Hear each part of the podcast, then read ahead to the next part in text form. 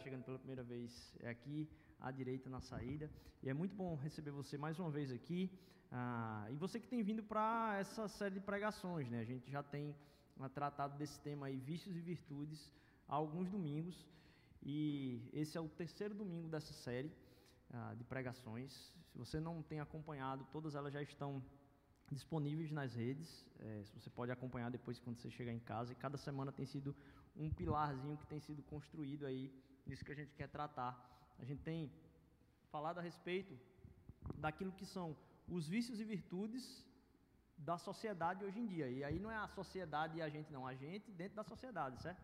Nunca se excluindo do problema. Quais são os vícios e virtudes ah, que vemos hoje? Quais são as saídas que se tem para isso? Ou quais são as saídas propostas para esses vícios e virtudes? É, e qual o papel da fé no meio disso tudo?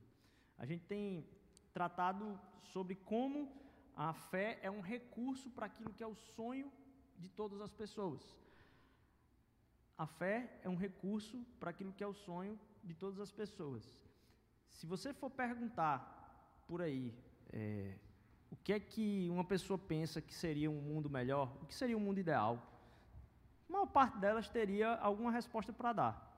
E aquilo que a resposta que essas pessoas dão, todas elas, fala um pouco a respeito do que elas imaginam como religião, ou do que elas imaginam como sendo o mundo perfeito, todo mundo, vamos dizer assim, vivendo da forma ideal. Todo mundo tem uma visão de mundo ideal. E a gente falou aqui que isso uh, virou uma esperança para a geração anterior. Desde uh, o final da era medieval, a gente tem um crescimento de um fomento de uma esperança que possa ser encontrada por soluções para um mundo que é melhor. Hoje a gente vai falar um pouco a respeito de alguns tópicos dentro dessas esperanças e a gente vai tratar disso num texto que está no livro de Apocalipse. Primeiro capítulo de Apocalipse, versículo de 1 a 8, a gente vai falar um pouco a respeito do que são essas esperanças. A gente viu no primeiro domingo com Beto, ele falou sobre a, a estrutura da queda e as consequências da queda. Uma queda que não é uma queda de um pecado relacional simplesmente, mas ela tem, ela desemboca em consequências emocionais, relacionais, espirituais, ah, econômicas, tecnológicas. A forma como a gente lida com tudo foi afetada.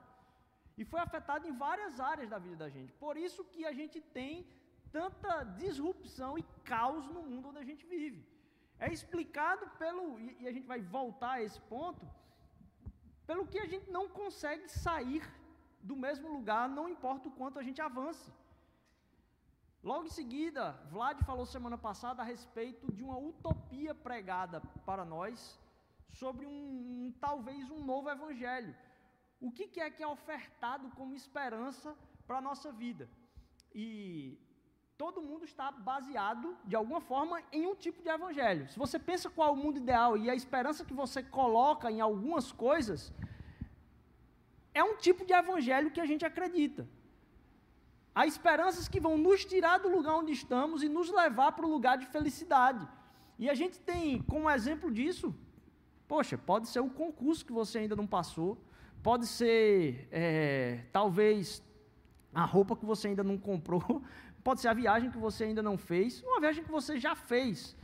Mas, na verdade, a gente está sempre trocando de evangelhos. E tem um evangelho que é uma narrativa muito bem construída durante séculos. E a gente vai ver ah, de novo aqui.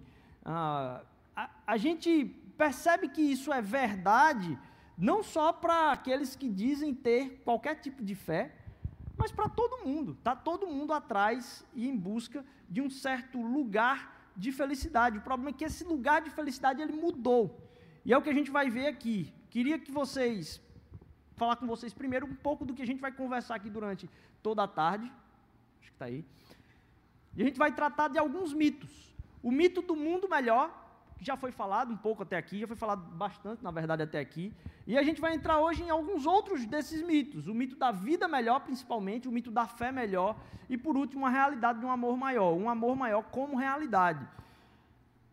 A gente começa com o nosso texto, lá em Apocalipse, capítulo 1, versículos de 1 a 8. Revelação de Cristo Jesus, a qual Deus lhe deu para mostrar aos seus servos as coisas que em breve devem acontecer e que ele, enviando o seu anjo, deu a conhecer ao seu servo João, que atestou a palavra de Deus e o testemunho de Jesus Cristo, de Jesus Cristo, quanto tudo que ele viu. Bem-aventurado aquele que lê, e bem-aventurados aqueles que ouvem as palavras da profecia e guardam as coisas nelas escritas, pois o tempo está próximo. João, as sete igrejas que estão na província da Ásia, que a graça e paz estejam com vocês. Da parte daquele que é, que era e que há de vir, da parte dos sete espíritos que estão diante do seu trono, e da parte de Cristo Jesus, a fiel testemunha. Tá, tá certo aí? Tá, tá certo. A fiel testemunha, o primogênito dos mortos e o soberano dos reis da terra, aquele que nos ama e pelo seu sangue nos libertou dos nossos pecados e nos constituiu reino e sacerdotes para o amor de seu Pai a Ele a glória e domínio para todo sempre. Amém. Deixa eu ver se vai. Acho que deu uma travada aqui para mim. Vou continuar lendo aqui. Pronto, foi. Não, voltou. Pronto. Eis que ele vem com as nuvens, e todo olho verá, até aqueles que o traspassaram, e todas as tribos da terra se lamentarão por causa dele certamente amém. Eu sou o Alfa e o Ômega, diz o Senhor Deus, aquele que é, que era e que vir, o Todo-Poderoso. Apocalipse 1, de 1 a 8, se você quiser depois aí acompanhar na sua Bíblia. Vamos orar? Deus, obrigado por todo mundo que está aqui hoje. Pai, vem fazer uma visitação no nosso coração essa noite, Senhor Deus, de transformação, de entendimento ah, profundo a respeito do, do valor e a preciosidade que é o teu amor em nós, Senhor Deus, o teu Evangelho a tua boa nova, Senhor Deus, como dádiva, não só para a nossa vida, mas para o mundo. Te peço em nome de Jesus, amém. A intenção dessa série é, primeiro, tratar de um problema onde a fé ela foi reclusa a uma vida que é pessoal, ela foi isolada no ambiente pessoal. É tanto que você tem um, um absurdo, inclusive, de pessoas que são ditas intelectuais, de falar que o lugar da fé porque estamos no Estado laico, é na vida pessoal. Isso tem uma pressuposição por trás, de que todo tipo de religião não tem afetação nenhuma em como as pessoas se comportam na esfera pública. É simplesmente um tipo de videogame que você joga quando está em casa. E não, não uma coisa que transforma toda a sua vida. Se a espiritualidade que alguém se dedica a praticar, não importa qual ela, é para a transformação da sua vida, é óbvio que aquilo não tem como ser isolado de como você vive na esfera pública. A gente falou a respeito desses dois pontos. Primeiro, que o mundo tem consequências a partir da queda. Segundo, que foi vendida uma utopia, um mundo ideal que foi comprado por todos de uma esperança de resolução dos problemas da humanidade. Isso veio, e aí eu vou poxa, se você quiser tomar um café, alguma coisa pesada hoje aí, eu, eu apoio você. É, porque a gente vai fazer um passeio histórico aqui. A gente, a gente tem um crescimento desse, dessa aposta no mundo melhor, como o Vlad falou, como tendo sido uma ilusão, onde as pessoas se frustraram por causa dessa utopia, mas isso veio muito antes. Isso, promove, isso promoveu grandes avanços na sociedade. Você tem várias invenções que trouxeram alívio e transformação para a vida do ser humano. Você pode pensar em algumas delas. Eu estava pensando esses dias sobre como o vidro é uma baita de uma invenção. Porque você trocar uma cabaça onde você guarda as coisas, para você uma, uma, casca de coco, ou sei lá o que, para você guardar as coisas por um pote, seja de vidro ou de metal, talvez, é uma baita de uma transformação de como a vida é, é, é tida em, em vários aspectos. Uma invenção ainda maior, que talvez para mim esteja no top dos tops dos tops, é a privada. Você já conseguiu imaginar um mundo sem privada? É difícil. Mas coisas que são ah, ah, trazidas por avanços tecnológicos de estudo e, e, e ciência, eles são bons e proveitosos.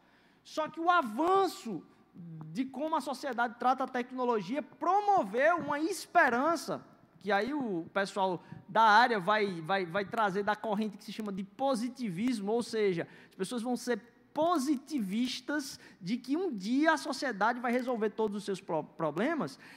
O problema é o seguinte: a gente vai para a utopia do capítulo 2 que a gente viu semana passada, sem enxergar a realidade do capítulo 1, que é todo ser humano está envolto na queda. Quando se surge uma solução nova, ela pode ser usada para o bem e para o mal. E com certeza, em algum momento, será usada para o mal, porque o homem é caído. E foi aí que, na metade do século passado, na Segunda Guerra, houve o último prego do caixão. Porque na Primeira Guerra você tem, dizer, meu irmão, como é que o armamento é o resultado do ápice da tecnologia? Uma coisa que é feita para matar as outras pessoas. E aí, você que primeiro se uh, diz, poxa, o avanço tecnológico, científico, que podia promover tantas benesses para o mundo, agora é usado para isso. O último prego do caixão foi dado na Segunda Guerra Mundial, onde você tem aí a, a, a, a física nuclear sendo usada para bombas. E isso teve um significado na sociedade muito grande. A ciência não tem como promover mais um mundo ideal. O mito do mundo ideal, ele se perde nesse processo. Ele tem uma raiz lá atrás, num pensamento muito libertador para a gente. Porque o homem parou de ser é, cabresto, vamos dizer assim, de instituições, e no caso, o exemplo que é usado é a própria igreja, para ter um raciocínio próprio. O envolvimento de ter um raciocínio próprio foi o que permitiu tanto avanços científicos maiores, como também a própria reforma protestante. Ela se baseia em uma fé que é relacional individual, sua com Deus. Você não tem uma outorga da sua vida espiritual na vida de uma outra pessoa ou de uma outra instituição. Essa benesse dessa liberdade trouxe a esperança de que talvez com essa liberdade o homem produziria um mundo melhor e isso foi por água abaixo. A autonomia da razão promoveu então muitas coisas boas, mas tida como esperança para a vida, colocou o homem num buraco sem fim. E isso promoveu, primeiro, uma frustração enorme em relação a essa sociedade, talvez, especial. Esses três mitos aqui que a gente falou, deixa eu ver se eu consigo pegar aqui. Opa, dá o, play de novo aí para ver se volta. Esses três mitos que a gente falou, o mito da sociedade ideal, do mundo ideal, o mito da vida ideal e o mito da esperança ideal, ou de uma esperança melhor, eles vão ser desencadeados a partir de uma desconexão, primeiro, com a submissão à vontade de Deus como sendo a esperança última. O Evangelho como sendo a esperança última. A gente vê aqui, primeiro, que quando a gente estava lendo lá, quando a gente estava lendo lá, ah, o início do, da, da carta que João vai escrever, primeiro vai dizer de uma revelação. E revelação é um negócio que a gente entende como sendo o ápice de uma vida espiritual. Poxa, o cara teve uma revelação. E guarde isso. A revelação que João tem no livro de Apocalipse, ela é uma revelação que vai desembocar logo em seguida na carta às igrejas. Acho que não está indo. Aqui, voltou. João as sete igrejas que estão na província da Ásia. Aquela revelação que acontece na vida de João não é uma revelação, primeiro, para colocá-lo num lugar especial. Guarda isso aí, certo? O livro de Apocalipse, ele vem trazer uma. E, poxa, como é, é, é barra entrar no livro de Apocalipse sem fazer um, uma série sobre Apocalipse, assim. Estava é, comentando hoje de manhã que, para mim, é, dois livros que, se a gente entende bem, a gente tem uma profunda liberdade de ler todo o restante da Bíblia é entender muito bem o livro de Gênesis e entender muito bem o livro de Apocalipse. Isso traz para a gente uma liberdade e uma percepção da missão de Deus no mundo de uma forma que nos livra, nos liberta de erros absurdos sobre ficar imaginando o Apocalipse como sendo um, um, simplesmente um, uma charada de descobrir o que cada coisa é símbolo, ou então tentar pensar sobre o que, que isso aqui representa hoje, o que é que eu tenho que ter medo, essa figura é muito apavorante. Não. É, é muito belo. São talvez dois dos livros mais belos da própria palavra, é esse, do o início e o fim da palavra. E se a gente entende eles profundo. Então, eu estou aqui me contorcendo para falar dessa introdução ao livro de Apocalipse, mas entenda, primeiro, o livro de Apocalipse é uma carta. E uma revelação que veio a João para as igrejas. Então, essa revelação ela é entregue para várias pessoas. Guarda isso aí. A gente tem, então, primeiramente, o mito de um mundo melhor, onde se acreditou que possibilitaria vivermos numa sociedade que fosse justa. Isso foi por água abaixo. Essa frustração de que o homem livre pro, poderia produzir isso a partir de um progresso humano feito pela ciência foi dado por espaço, assim. E a gente entender que isso causa uma ruptura de um caminho que é tomado logo em seguida na realidade humana, que é o que é que eu faço se eu não consigo ter um mundo melhor? Se eu não tenho como confiar que aquilo que é produzido de melhor vai ser usado para o melhor. Na verdade, os homens vão usar isso para o pior. Como é que eu creio, então, numa sociedade que possa algum dia ser justa? De forma muito sutil, isso entrou para uma geração do final do século passado, e principalmente ainda mais para o início desse, desse século, de uma forma muito forte, com um desencantamento com a sociedade justa. Aquilo que era tido com um, um ceticismo muito grande a respeito do que é a vida, o que é a fé, e se confiando muito mais num progresso de melhorar, foi tirado o ponto do ceticismo e foi colocado um ponto de cinismo. Para a gente tanto faz. Estava vendo essa semana que é, na Europa está tendo uma crise muito grande de votação.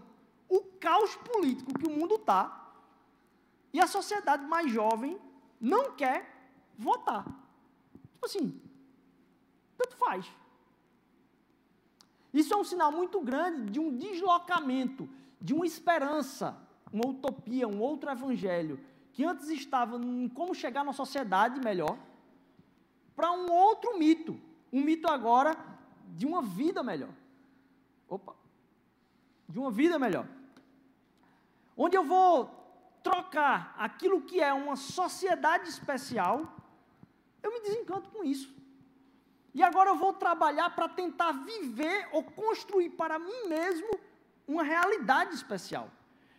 Eu tiro a minha preocupação de se o mundo vai ser melhor, mas eu consigo crer plenamente de que minha vida pode ser melhor. Então eu começo a apostar minhas fichas em como eu vou tratar a minha vida para que a minha vida seja especial para que a minha vida tenha valor. E não que eu tenha um valor numa sociedade ideal. Agora, quem é ideal não é a sociedade da qual participo, é a vida que eu construo. E quando eu começo a pensar dessa forma, uma coisa é, passa despercebido, que parece bonito isso, é que aquilo que é colocado como o, o que eu tenho que fazer se torna uma noia que adoece essa geração. Nos é colocado sobre o peso dos nossos ombros em tirar o foco da sociedade especial e tentar construir a vida especial, por causa de uma crise de confiança que a gente falou agora aqui de é, eu não consigo mais confiar em ninguém. Não é confiável apostar numa sociedade justa, porque todo mundo está corrompido. A gente traz agora para os nossos ombros o peso da liberdade. E a crise que é gerada é que o responsável pela sua felicidade é você. A minha felicidade deixa de estar em viver num lugar ideal, o que antes era tido como o, o, o ambiente no qual eu posso ser feliz, isso já não é mais realidade. A questão é o que, que eu posso construir para que a minha jornada seja feliz. A conclusão disso é que, por causa, primeiro, dessa crise de confiança, a gente se encontra sozinho no mundo. O responsável pela minha felicidade sou eu. e porque o responsável pela minha felicidade sou eu, eu começo a colocar pesos nas minhas escolhas. Isso me deixa em paranoia.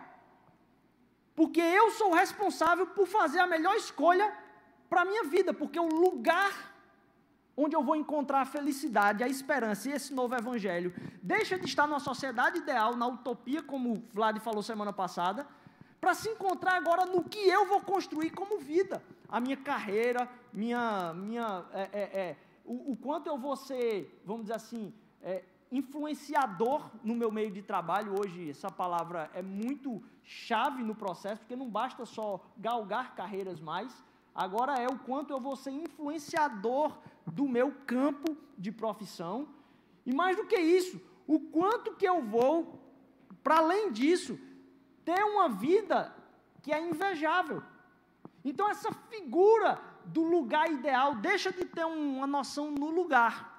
Ela passa a ter um peso muito grande agora sobre as nossas escolhas. E aí você fica na noia de, depois de ter olhado 46 tipos de lanterna para comprar no Mercado Livre, você depois de comprar a lanterna, ficar na dúvida se comprar a lanterna que era melhor ou não. Eu tenho que fazer a melhor escolha. Aí você passa um tempão arrodeando para fazer a melhor escolha, e depois que você escolhe, você olha para trás e diz: Poxa, será que eu fiz a melhor escolha? Será que a promoção foi certa? Semana passada eu perdi uma promoção de 80%. De uma compra não razoável. Então você fica, poxa, você está se desgastando o tempo todo de saber se você deu um passo a mais na construção dessa vida ideal com a qual você colocou agora o locus da sua, o local da sua felicidade, que deixa de estar. E é, a gente tem usado muito aqui um livro, e eu vou pedir depois, se tem alguém lá na lojinha é, que me trouxesse o livro do Emílio Garófalo, está lá em cima da lojinha, a gente tem usado um livro para como base disso aqui, é um livro mais denso, mais tutano, assim, que é o Capital Moral, e ele, a gente vai trazer ele para cá, ele é num preço bem salgadinho, e a gente trouxe ele no preço de custo mesmo, só para deixar disponível aí para vocês. É, mas tem esse outro livro aqui que vai falar sobre ah, também como viver uma fé ah, no mundo secularizado. Valeu, Juninho. Emílio Garófalo, Esté na Casa da Pérsia e a Vida Cristã no Exílio Secular. Então, esse livro está lá, tem poucas unidades, é, só tem uma unidade, é? Pronto, então esse aqui vocês briguem aí. Mas a gente pode pedir mais, pessoal. Vocês digam eu quero, a gente pede, essa semana chega. É, a gente tem tratado a partir desse, desse livro, mas ah, como que a nossa fé é um recurso para isso que todo mundo sonha. Como que esse desejo de um mundo melhor, ele é tido por todas as pessoas, mas agora perceba o tamanho do problema, está todo mundo preocupado em ter uma vida melhor. Como é que a gente vai ter um mundo melhor se está todo mundo preocupado com a sua própria vida? Um mundo de pessoas com os olhos para dentro, sonhando com alguma coisa talvez que aconteça aqui fora. Então o que, é que a gente faz? A gente se distancia do que está fora e fica olhando só para o que eu posso fazer. O que, é que eu posso produzir? O que é que eu posso conseguir? O que é que vai ser acrescentado na minha vida? O peso da felicidade está sobre os meus ombros da escolha do que eu faço de certo ou de errado. E eu desloco a minha esperança do espaço para o tempo. Eu desloco a minha esperança do, da natureza, porque antes a gente tinha esse sonho de estar num lugar legal, de participar de ambientes legais, de entrar em círculos que sejam abençoadores e que e tragam paz para a nossa vida, de fazer parte de algo. Hoje já não se tem tanta noção de fazer parte de algo. Você quer arranjar pessoas que te sigam naquilo que você faz como imagem de mundo melhor, mas é o seu mundo melhor, é o meu mundo melhor. Na hora que eu trabalho por um mundo que é meu como melhor, eu tiro o lugar da minha esperança do espaço, da natureza. A natureza deixa de ser o lugar onde eu tenho a, a, a minha esperança. A família ou os ambientes, os amigos deixam de ser o lugar onde eu coloco a esperança de que minha vida vai alcançar lugares de felicidade e eu coloco isso da natureza, do contexto, do ambiente, isso não tem mais ambiente. Isso agora é temporal a futuro. Então eu tiro a esperança de locais e ambientes sociais ou sistemas sociais e coloco essa esperança de felicidade no meu futuro, com o peso das minhas escolhas, se eu vou fazê-las corretamente ou não. Isso produz uma sociedade extremamente individualizada, sozinha e responsável com o peso de se fazer feliz ou com o peso da própria frustração e desgraça. Não é à toa que a nossa sociedade é a mais ansiosa. Porque o peso que se tem é de que se eu vou ter uma vida coerente com a esperança de felicidade ou não, está simplesmente no fato de se eu fiz a melhor escolha ou não. E mais, eu me vejo sozinho porque eu já tirei a esperança do outro. Eu perdi a esperança na sociedade. Então eu sei que eu não posso confiar em ninguém. Então, em alguma hora, eu percebo-me como um ser relacional ou produzindo conteúdo para pessoas, ou tentando vender coisa para pessoas, ou comprando de pessoas. E me percebo no meio daquilo ali como um hipócrita, porque eu não acredito em sistemas, em relações e em sociedade. Eu só acredito na minha vida melhor. E aí eu começo a usar das relações de maneira ainda mais hipócrita para confluir para o meu projeto de vida pessoal. Deixou-se de existir o mundo melhor, a sociedade especial para ter a vida especial. A vida boa passou a ser colocada então nesse projeto ansioso de futuro. E o risco da sociedade não vale mais a pena correr um risco de um mundo melhor na sociedade. Se não há um mundo melhor, então, eu vou construir o meu mundo melhor, o mundo melhor de si, e a resposta está em mim. O sistema, ele é imoral. E eu, como unidade fundamental dele, também me entendo como imoral e percebo a minha hipocrisia.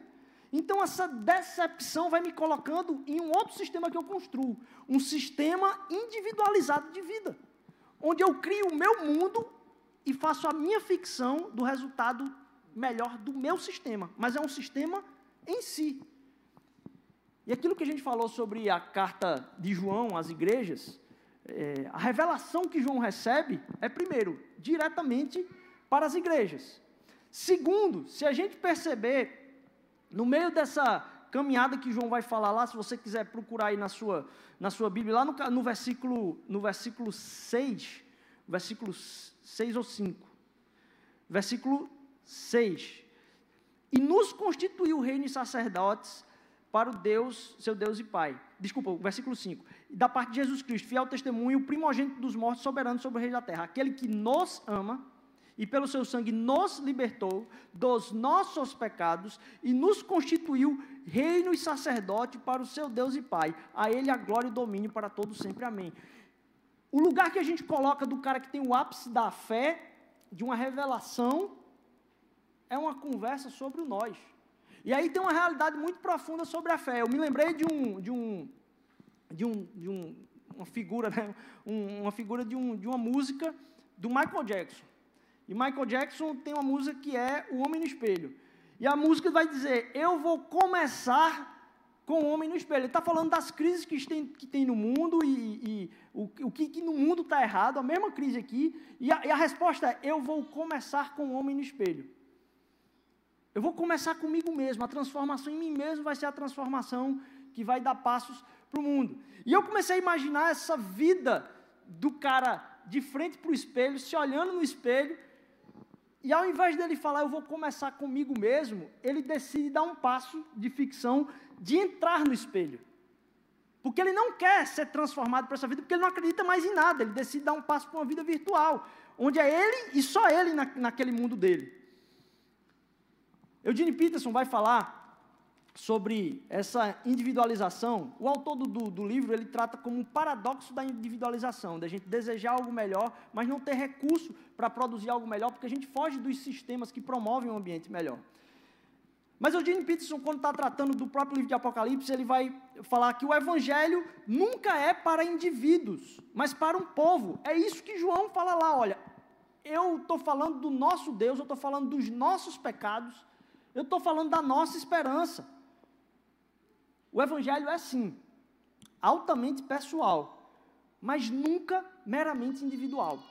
O Evangelho é sim altamente pessoal, mas nunca meramente individual. A gente começou a cogitar a possibilidade de viver um Evangelho do indivíduo, e isso não é possível. Porque o Evangelho, ele é algo para formar um corpo, para que eu entenda cada vez mais a minha necessidade de estar com o outro. E aqui eu não estou falando da necessidade de você estar na igreja para participar do culto. Eu estou falando de uma fé que ela é corporal, porque Deus se revela no meio do seu povo. Não é Deus se revela você ouvindo essa pregação aqui, não. É que quanto mais você partilha a sua fé e participa do povo de Deus e partilha a sua fé com o povo de Deus, Deus vai falando no meio disso. Quanto mais você se expõe ao povo de Deus, quanto mais você se coloca no caminho de pessoas que estão entendendo a situação na qual a gente se encontra, e lutando na direção na qual você também lá no fundo quer lutar, mas muitas vezes não tem a força e a coragem, por isso tem pessoas para te suportar na tua luta. Então não é que são pessoas que entendem-se como melhores. Muito pelo contrário, o lugar da igreja deveria ser o lugar de pessoas que entendem-se como pior, as piores. Nós somos os piores. Você não tem como olhar para uma outra pessoa pior que você. Isso é o evangelho. Se você está olhando para alguma outra pessoa pior que você, você está pensando fora do Evangelho. Porque se você entendeu o Evangelho, o pior é você. E tudo que você olha para o outro é uma extensão de misericórdia, de um Deus que teve a misericórdia com você. Porque o que você detesta no outro são os pecados explícitos dele. Mas ninguém conhece os seus implícitos. Mas você conhece. Então você tem muito mais podridão naquele que você enxerga do lado de fora. Então, se todo mundo aqui se considera o pior, na hora que eu entendo a luta de um dos meus irmãos aqui, tudo que eu posso fazer é suportá-lo em misericórdia para que ele dê passos na luta que é dele. Mas eu não o enxergo como pior. Na verdade, ele vai ser o suporte para as minhas lutas. A gente não é melhor do que ninguém. Se você entende que o Evangelho te dá o direito de achar que você é melhor do que outra pessoa, isso não é verdade. Pelo contrário, não vou entrar tanto nisso aqui, mas cada vez mais que você caminha em maturidade com Cristo Jesus, mais pior você se entende. Desculpa o português. Vou repetir, o erro de português, inclusive. Cada vez que você entende-se numa caminhada de maturidade com Deus, mais pior você é. Diante do seu próprio, da sua própria reflexão. Porque a gente começa, inclusive, a considerar que erro de português é um pecado. Mas as pretensões de que a gente acerta, e por causa dos nossos acertos, começamos a enxergar os outros de cima para baixo, esse é o pior pecado. Tudo é graça. Se tudo é graça, eu sou colocado num lugar de olhar para os outros, sem querer me distinguir deles, e tentando encontrar nele, inclusive naquilo que é o errado nele, a graça que Jesus derramou sobre mim, para que eu tenha condição de expor essa misericórdia e graça sobre a vida dele também. Nesse sentido, a gente volta para o primeiro passo aqui que Beto tratou, sobre a consequência da queda, porque se a queda ela vai quebrando a relação nossa com Deus e, consequentemente, a relação nossa com os outros, e por isso que não vai ter mais é, condição de harmonia, e aí veio um lampejo agora aqui, que não estava na pregação, mas eu assisti é, Parque dos Dinossauros essa semana. E é interessante como ah, durante o, o, o, filme, não vou dar spoiler, é, se tem imagens de um mundo melhor, onde há um convívio maravilhoso dos dinossauros com o resto da população mundial. Onde essa é a imagem de beleza, de alguma forma, que o filme às vezes quer tratar. E, e, é, e é, explícito, assim, na cara.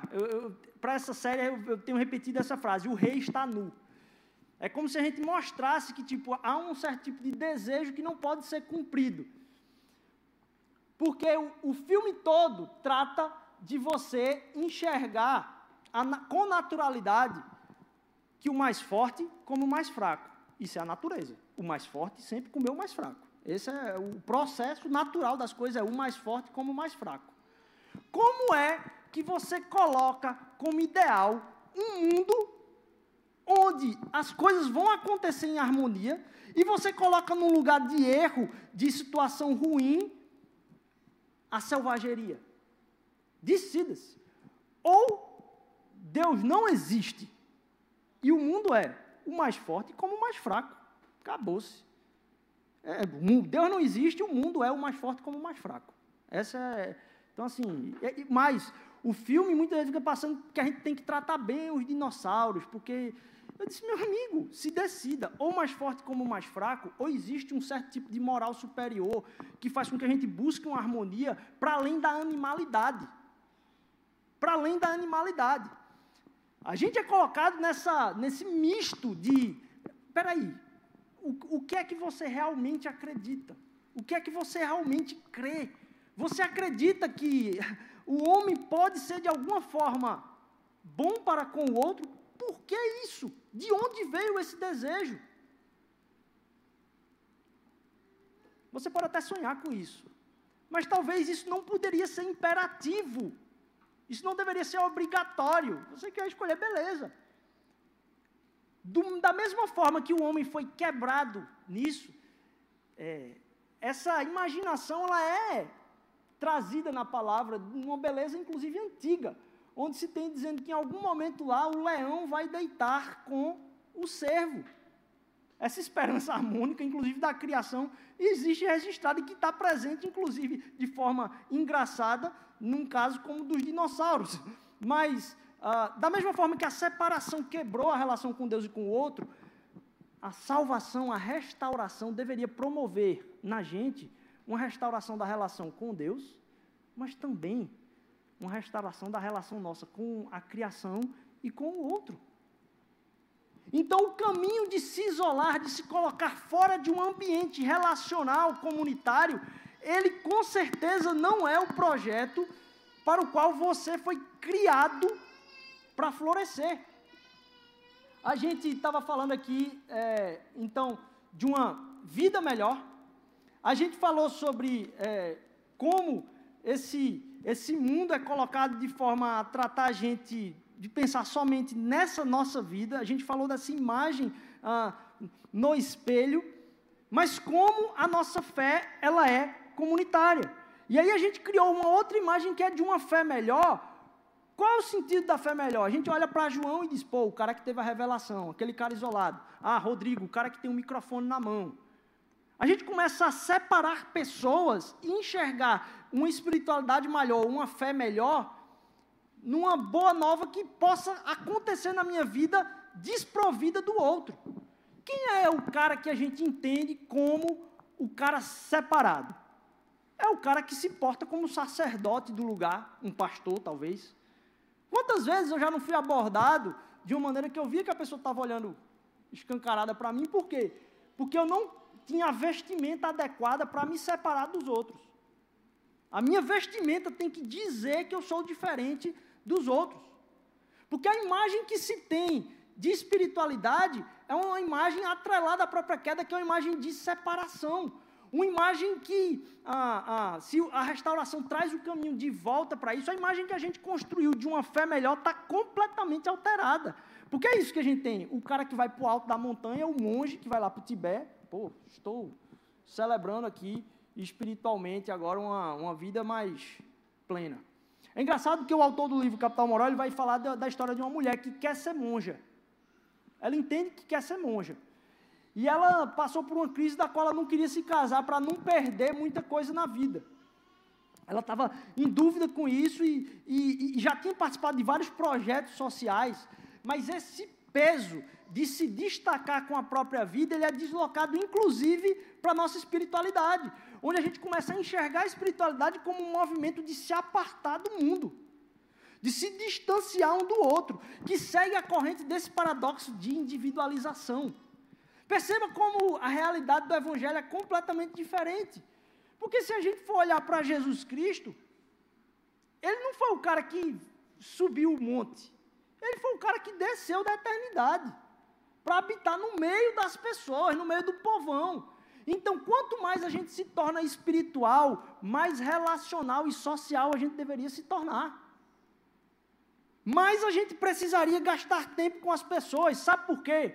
Porque isso consome tempo, é desconfortável. Dar tempo para os outros é complicado, principalmente num mundo onde a minha idolatria é gastar o tempo comigo mesmo. Onde eu comecei a me acostumar a preferir muito mais assistir um Netflix em casa do que marcar com a galera uma pipoca para assistir na televisão. Então, quanto mais eu busco a relação com Deus, mais aquilo que é a imagem da fé melhor deveria estar desvirtuada disso que a gente construiu de imaginar o cara isolado. Não é o cara que está no meio da multidão, onde ele senta numa festa, é legal ter ele numa festa, porque todo mundo queria Cristo Jesus nas festas. Era o cara que era o cara das festas. Então as festas deveriam convidar-nos para sermos uma presença agradável, iluminadora, no meio de lugares onde as pessoas estão colocando as esperanças nas festas. Só que o lugar da esperança nosso nas festas não está na festa, está num lugar completamente diferente. A festa não contribui para a minha esperança. A festa só é a realidade da minha esperança. Eu deveria viver mais em festa. Porque minha vida deveria ser mais esperançosa. Então, não é sobre estar ou não em festas. Porque você também pode estar em festas com a esperança na festa. É trazer para as pessoas que têm em rodo, se você for falar em rodo, as pessoas que têm buscado nas festas a esperança de uma vida deprimente que não consegue ser vivida como especial. E você dizer, meu irmão, você é especial para além dessas festas. Você poder entregar para as pessoas algo que você sabe que é preciso, que vai ser custoso para você também. A gente começa a desvirtuar não só o locus da nossa esperança, o local da nossa esperança, do espaço para o tempo, mas também a gente começa a ter um fenômeno que acontece, não só da nossa fé ser enxergada como a, a, o mito da fé melhor, que é esse do individualizado, a nossa fé deveria produzir sociabilidade, não isolamento. Porque eu sei que eu preciso do outro e eu sei que ele precisa de mim. Eu preciso estar imerso nisso. Então, todo tipo de impulso de individualização da nossa fé, ele não vem do Evangelho. Ele está produzindo uma outra coisa que não é o Evangelho. Isso tem uma raiz profunda numa desconexão. Eu estava falando hoje de manhã aqui que aqui a gente tem o costume de falar uma palavra que é super preconceituosa, que é paraibaca. Alguns aqui talvez não saibam o que é paraibaca. Paraibaca é um conceito que por causa de preconceito é tido contra as pessoas da Paraíba por torcerem por times que não estão no estado delas. E aí a pessoa mora aqui no Nordeste e torce por Flamengo, por Corinthians, aí a pessoa diz Paraibaca. Eu passei boa parte da minha vida fazendo isso, eu tive é, um pouco do porquê isso acontece. Eu morei no interior, num lugar onde você é, não tinha, você era livre, inclusive, das pressões de escolha. Porque hoje, se você quiser fazer um curso de inglês, meu amigo, você tem que pesquisar os cursos de inglês tudinho, ainda tem os influencers tudinho dando curso de inglês, os programas tudinho, e depois que você faz a primeira aula, você termina a primeira aula e diz, não gostei da primeira aula, devia ter me inscrito no outro. De novo, aquela crise que a gente tem. No lugar onde eu morava, não tinha curso de inglês. Nem existia curso de inglês, então essa, essa bronca não tinha para mim. E eu confirmei hoje mesmo, não tinha não. Falei com uma pessoa que morava lá na época, ela disse, é, não tinha mesmo não na época. É, só que nesse lugar também não passava jogo de futebol. Se eu tivesse minha televisão lá na Globo e botasse lá, na hora do jogo de futebol parecia a tela preta. Para assistir um jogo de futebol, eu tinha que ir no sertão para uma casa de alguém que tivesse uma parabólica. E na parabólica passava o quê? Os jogos dos times do Sudeste. Então, até os meus 12, 13 anos de idade, eu não conhecia o que era esporte Santa Cruz e Náutico. Era torcetinha, oxe, meu amigo, meião do Flamengo, calça, short do Flamengo, camiseta, era tudo do Flamengo, meu amigo. Romário ia ser o nome do meu filho. E a gente começa a entender que aquilo que era para ser algo de uma realidade local, por uma falta, por um gap, por um espaço, deixa de dar todo o proveito do esporte para aquela pessoa. Mas não é culpa dela. A gente começa a tirar onda, colocar a culpa dela, meu amigo. Quem não tem isso na sua cidade, vai torcer e tem que torcer para time de fora mesmo, cara. Agora perceba o problema. Nunca vai se conseguir vivenciar o propósito da experiência do esporte por completo. Porque a pessoa nunca vai conseguir ir no estádio ver a torcida no estádio cheio. Porque ela está desconexa da sua realidade local. O que esse mundo de promover essa vida ideal como imagem fez conosco é ter uma completa, um desconexão daquilo que é a realidade local. Porque entenda, todo mundo está querendo comprar as mesmas roupas, das mesmas marcas, ter os mesmos celulares, escutar as mesmas músicas, viajar para os mesmos lugares. Você não tem diferenciação cultural por causa de uma localidade. A gente se despreende, a gente, o outro vai dizer, a gente se desenraiza, tem uma desenraização da vida. A gente tira as raízes de onde a gente está para vivenciar um negócio completamente desconexo com a realidade. Isso é muito sério. A gente sai daquilo que é uma vida concreta para o imaginário, porque a nossa autonomia, esse é o termo que ele usa, é uma autonomia erótica. A gente começa a erotizar a nossa vida de liberdade individual. E se no passado havia, eu estava falando hoje no curso da manhã, se no passado havia uma crise das pessoas, poxa, serem pressionadas a casar, hoje em dia a pressão que é colocada sobre a vida das pessoas e que casar é custoso, casar é complicado, é problemático. Então pode ter certeza, cada vez mais vai ter menos pessoas querendo casar.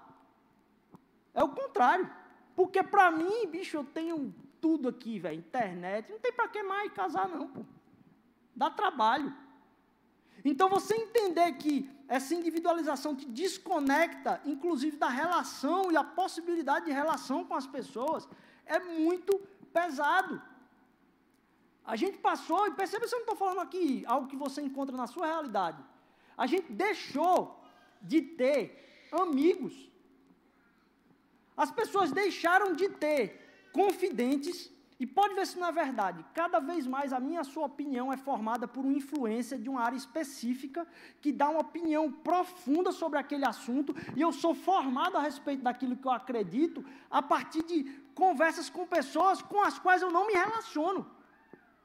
Elas dão opinião sobre as coisas que eu tenho que fazer tecnicamente, mas elas dão opinião sobre como eu devo viver minha vida, relacional inclusive.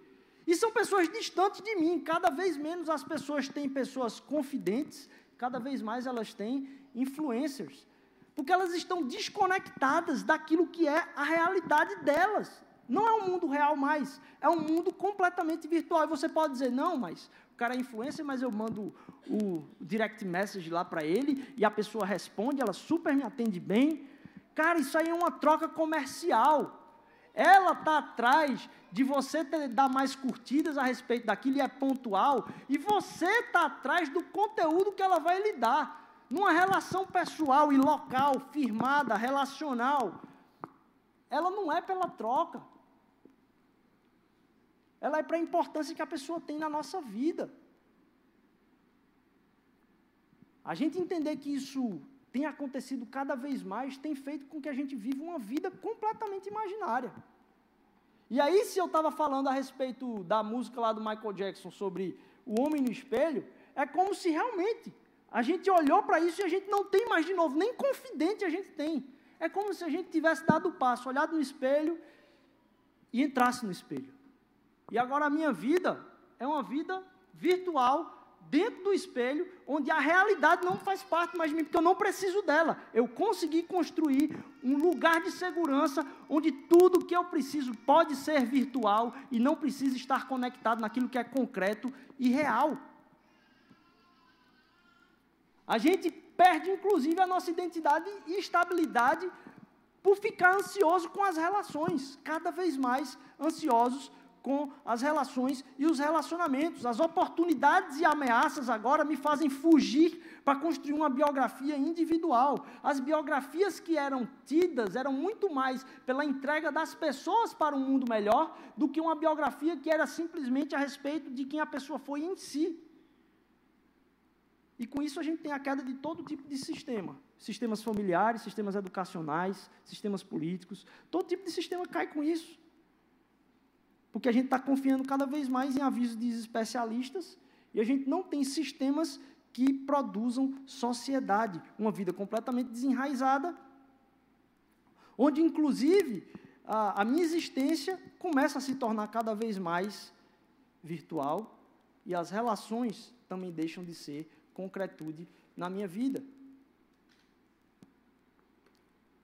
aqui, faço uma, uma pausa para a gente entender o chamado que a gente tem de resgatar aquilo que é o propósito para a nossa vida. A, o anseio nosso é que aquilo que a gente está tentando construir como imaginário fosse real. Aquilo que a gente está tentando construir como imaginário fosse real. E a saída para isso não vai ser encontrada nem no mundo, nem na vida, nem no mito da fé. Ela vai ser encontrada numa pessoa, no próprio Cristo Jesus, que fez o caminho contrário. Que ele sim poderia viver na eternidade, mas decidiu caminhar no meio de nós. E não fez isso, olha, é, de forma a entregar para nós um mundo visível. Você não pode analisar, a gente vai se encaminhando para o final, você não pode analisar de modo sociológico, pleno, a vida da igreja. Porque muito tem se construído para fazer análises sociológicas do impacto da igreja na sociedade. Belo. Mas aquilo que se faz de análise é sobre um grupo de pessoas que se chama igreja e está tendo aquilo que é visível contabilizado e analisado. Mas a sociologia não tem como produzir estudos sobre a igreja. Porque a igreja de Cristo Jesus é invisível. Ela se manifesta pontualmente em lugares onde uma briga não filmada é apartada, onde uma fala não filmada é apaziguada, onde um perdão que era impossível de ser concedido é concedido, onde algo que não vai ser um programa de grande propaganda, vai ter gente ajudando pessoas desconhecidas da sociedade. Pessoas que não vão fazer manchete, as pessoas do seu trabalho, as pessoas da sua escola, as pessoas da sua universidade, que não vão virar programa institucional. A gente conseguiu tentar imaginar a igreja institucional, mas a igreja é o povo de Deus espalhado na face da terra. A gente se reúne para adorar aquilo que é o centro da nossa existência. Dessa forma, você não vai conseguir enxergar, sem ser pelos olhos de Cristo, o que é a igreja. Você tem como fazer análises sociológicas do que aquele grupo institucionalmente que se chama igreja produz na sociedade, porque ele produz, vou de novo correr o risco aqui de falar uma besteira, um fato sociológico. E um fato social, ele é algo que em resumo, muito pobre, por favor, quem é da área, não me esquarteje. É algo que tem comunidade, é comum na vida das pessoas enquanto fato cultural. Culturalmente acontece em mais de uma pessoa. Isso se torna um fato que é social. Por favor, muito simplório. É, mas esse fato social, ele pode ser analisado como um grupo humano que está sendo manifestado ali. Mas aquilo que Deus está fazendo na sua vida não é simplesmente o que é visível, o que você percebe. Dessa maneira, aquilo que você enxerga, ou como você analisa a igreja, não pode ser feito também de maneira sociológica. Deve ser feita também, porque a igreja produz fato social. Mas o que Cristo está fazendo na história vai além do que a gente consegue enxergar, além daquilo que é visível. Aquilo que você percebe, a gente estava comentando hoje aqui, ninguém conversa sobre o quanto que a sexualidade é algo como tido. Ah, a igreja é muito retrógrada, o mundo precisa ser muito mais liberto sexualmente. E aí eu estava vendo uma reportagem essa semana, de uma pessoa que estava falando lá na Espanha, de um caso que teve de alguém que vazou o vídeo de alguém, viralizou, e as pessoas estavam comentando, e aí a pessoa estava dizendo, nossa, como as pessoas são hipócritas. Um negócio tão simples como a sexualidade, um negócio que, que negócio retrógrado as pessoas tornarem isso um, um, uma coisa grande demais do que poderia ser verdade. Perceba a hipocrisia na qual a gente consegue se encontrar, onde a gente vê, pegue o seu Twitter aí, meu amigo, pegue a hashtag de qualquer programa aí, um dia sim, dois não, um deles que vai estar lá é sexualidade. A gente diz, não, isso aqui é uma causa vencida. Na... Não, a sociedade ainda está viralizando isso, isso ainda está desnorteando a sociedade, ela ainda acredita que resolveu a vida sexual dela, mas se você sentar uma pessoa qualquer num banco por um tempo, num café, e você der três dedos de conversa, ela começa a chorar sobre a vida afetiva dela. A gente está desnorteado, perdido. por uma, um buraco relacional que só alguém que é perfeito e pleno consegue preencher. Não vai adiantar você deslocar sua esperança para o mundo ideal. Não vai adiantar você deslocar sua esperança para a condição ideal da sua vida ou sua vida melhor, meu amigo. Não vai adiantar você deslocar sua esperança de lugar de felicidade numa fé que é separada das outras pessoas. Único que tem capaz de absorver a perfeição daquilo que você tem como esperança é aquele que é perfeito, Cristo Jesus. E aquilo que ele fez foi libertar eu e você de ficar tendo a imaginação de ter o peso sobre as nossas vidas da nossa perfeição.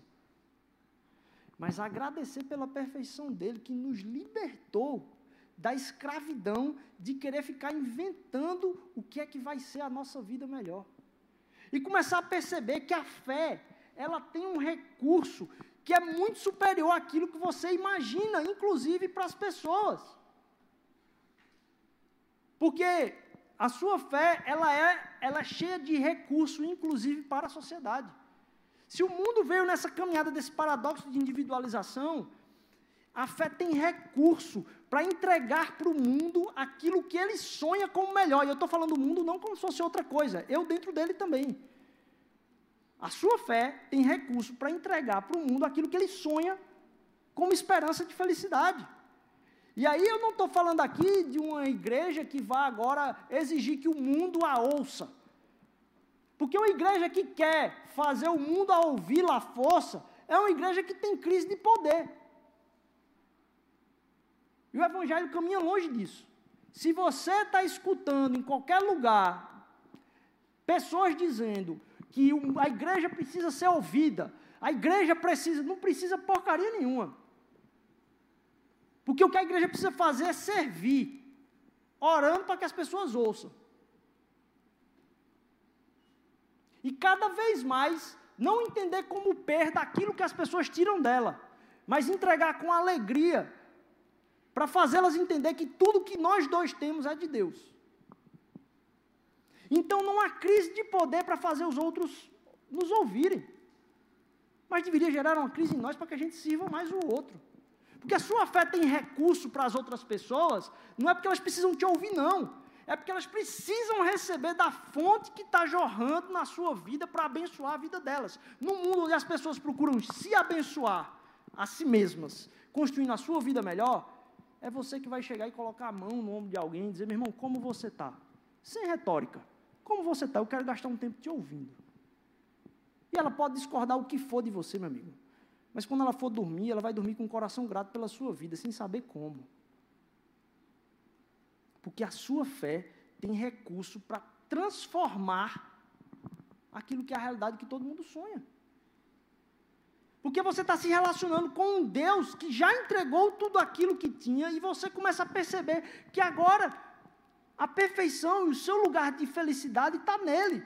E quando você sai desse tempo com ele, você sai pleno, para agora não se encher a partir dos outros para construir uma vida melhor, mas para revelar aos outros que a sua vida é para tornar a vida deles melhor. Que as pessoas comecem a enxergar em mim e você pessoas com recurso que usa a fé para abençoar. Não a fé para defender. A fé não é para defender. Porque é o seguinte, vamos lá. Se você está salvo, meu irmão, você vai se defender de quê? Tu está salvo. Então a fé dos salvos não é para se defender de nada. A fé dos salvos é para ter coragem de não ter medo mais de nada. Nada, você não consegue tirar mais nada de mim. Eu já estou salvo. Então agora, uma sociedade que é conhecida por uma fé que tenta tirar dos outros, puxar para si, é, conseguir espaço em qualquer tipo de lugar, na cidade, na política, na educação, na, na ciência, em qualquer canto, por ser que não, preciso ser ouvido. Não, não tenho crise com isso não. Quem tem crise de poder é quem não é servo do Deus que é todo poderoso. Não tem nada que ninguém vai conseguir tirar de mim porque eu já ganhei tudo que eu precisava. Então a nossa fé nos promove, nos enche de uma fonte, de no meio desse mundo de vícios, a gente ser fonte de virtude para a vida das pessoas. Mas para isso a gente vai ter que ser confrontado com essa individualização da qual nós fazemos parte. E a gente precisa quebrar isso na nossa vida.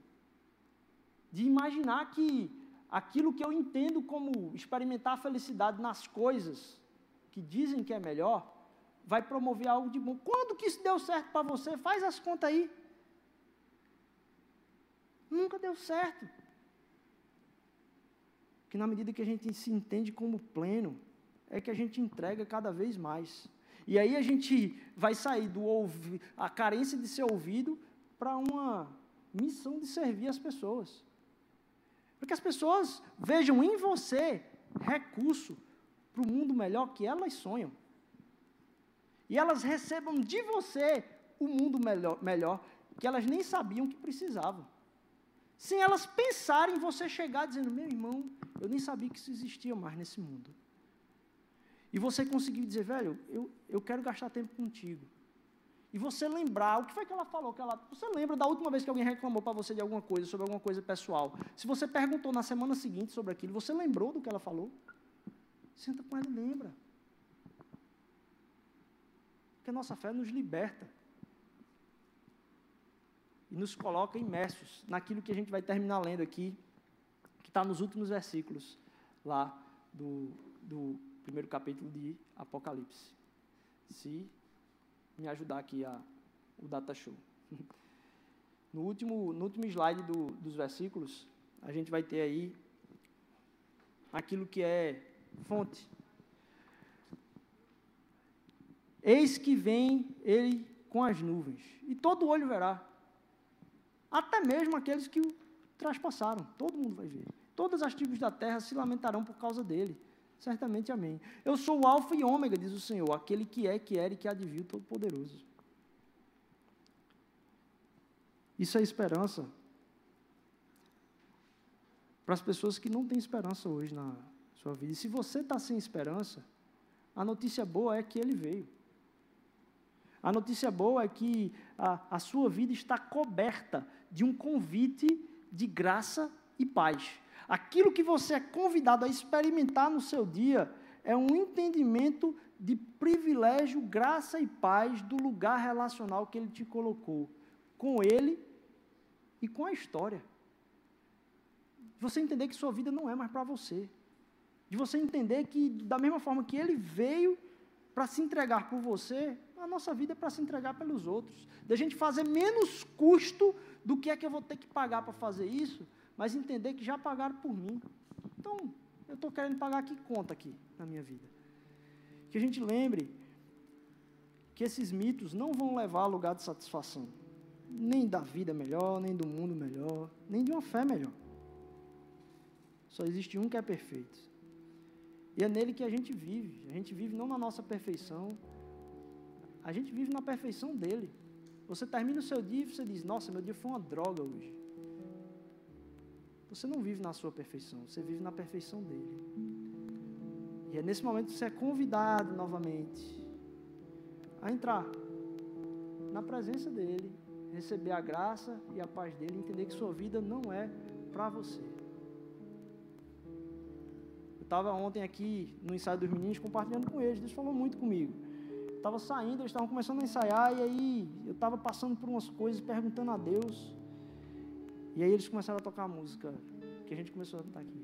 Nossas forças irão se renovar se esperarmos no Senhor, esperarmos no Senhor. Ele é o responsável pela renovação da nossa energia, das nossas forças, que tem condição de renovar nossas energias, não é o seu raciocínio sobre a sua vida. É ele entender que a vida dele estava consumada e resolveu toda a eternidade. E agora você, mesmo sem entender, pode depositar sua esperança, sua paz, naquele que consegue enxergar a realidade por completo, naquele que pode dar esperança para as nossas vidas. Vamos orar? Deus, eu te agradeço, Pai, porque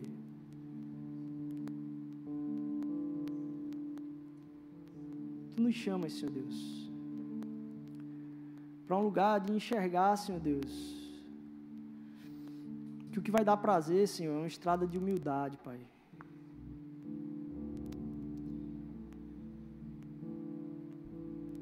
Que a gente vai ser liberto, Senhor Deus, da vontade da perfeição, Senhor Deus, pelo serviço. E não pelo orgulho de ter feito corretamente, Pai. Traz a misericórdia sobre as nossas vidas, Senhor Deus. A gente entender, Senhor, que aquilo que tu tens para nós não é para tornar a nossa vida melhor, Senhor Deus. Mas ao beber de Ti, Senhor Deus, que a vida das pessoas ao nosso redor possa ser melhoradas, Pai. Faz elas verem, Senhor Deus, que a nossa fé traz melhora, não para a nossa vida, Pai, mas que é uma fé abençoadora, Senhor Jesus. Não é uma fé individualizada, Senhor Deus. É um recurso, Pai, que transforma a sociedade, Senhor Deus, não simplesmente num mundo melhor, mas uma relação de cada vez, Senhor. Uma relação abençoadora, graciosa, misericordiosa de paz. Nos faz ver, Senhor Deus, e sair para essa semana com a expectativa de ser fonte, Senhor. Fonte de tornar lugares melhores, Senhor Deus. Tornar situações de desesperanças melhores, Senhor Deus, das pessoas. Nos faz ter um ouvido, Pai, muito maior para quem está do nosso lado Perdoa, Senhor Deus. Todas as vezes colocamos esperanças em lugares que não não trazem a vida, Senhor Deus. Porque o paradoxo, Senhor Deus, não é o paradoxo da individualização. Que a tua morte trouxe para nós vida, Senhor Jesus.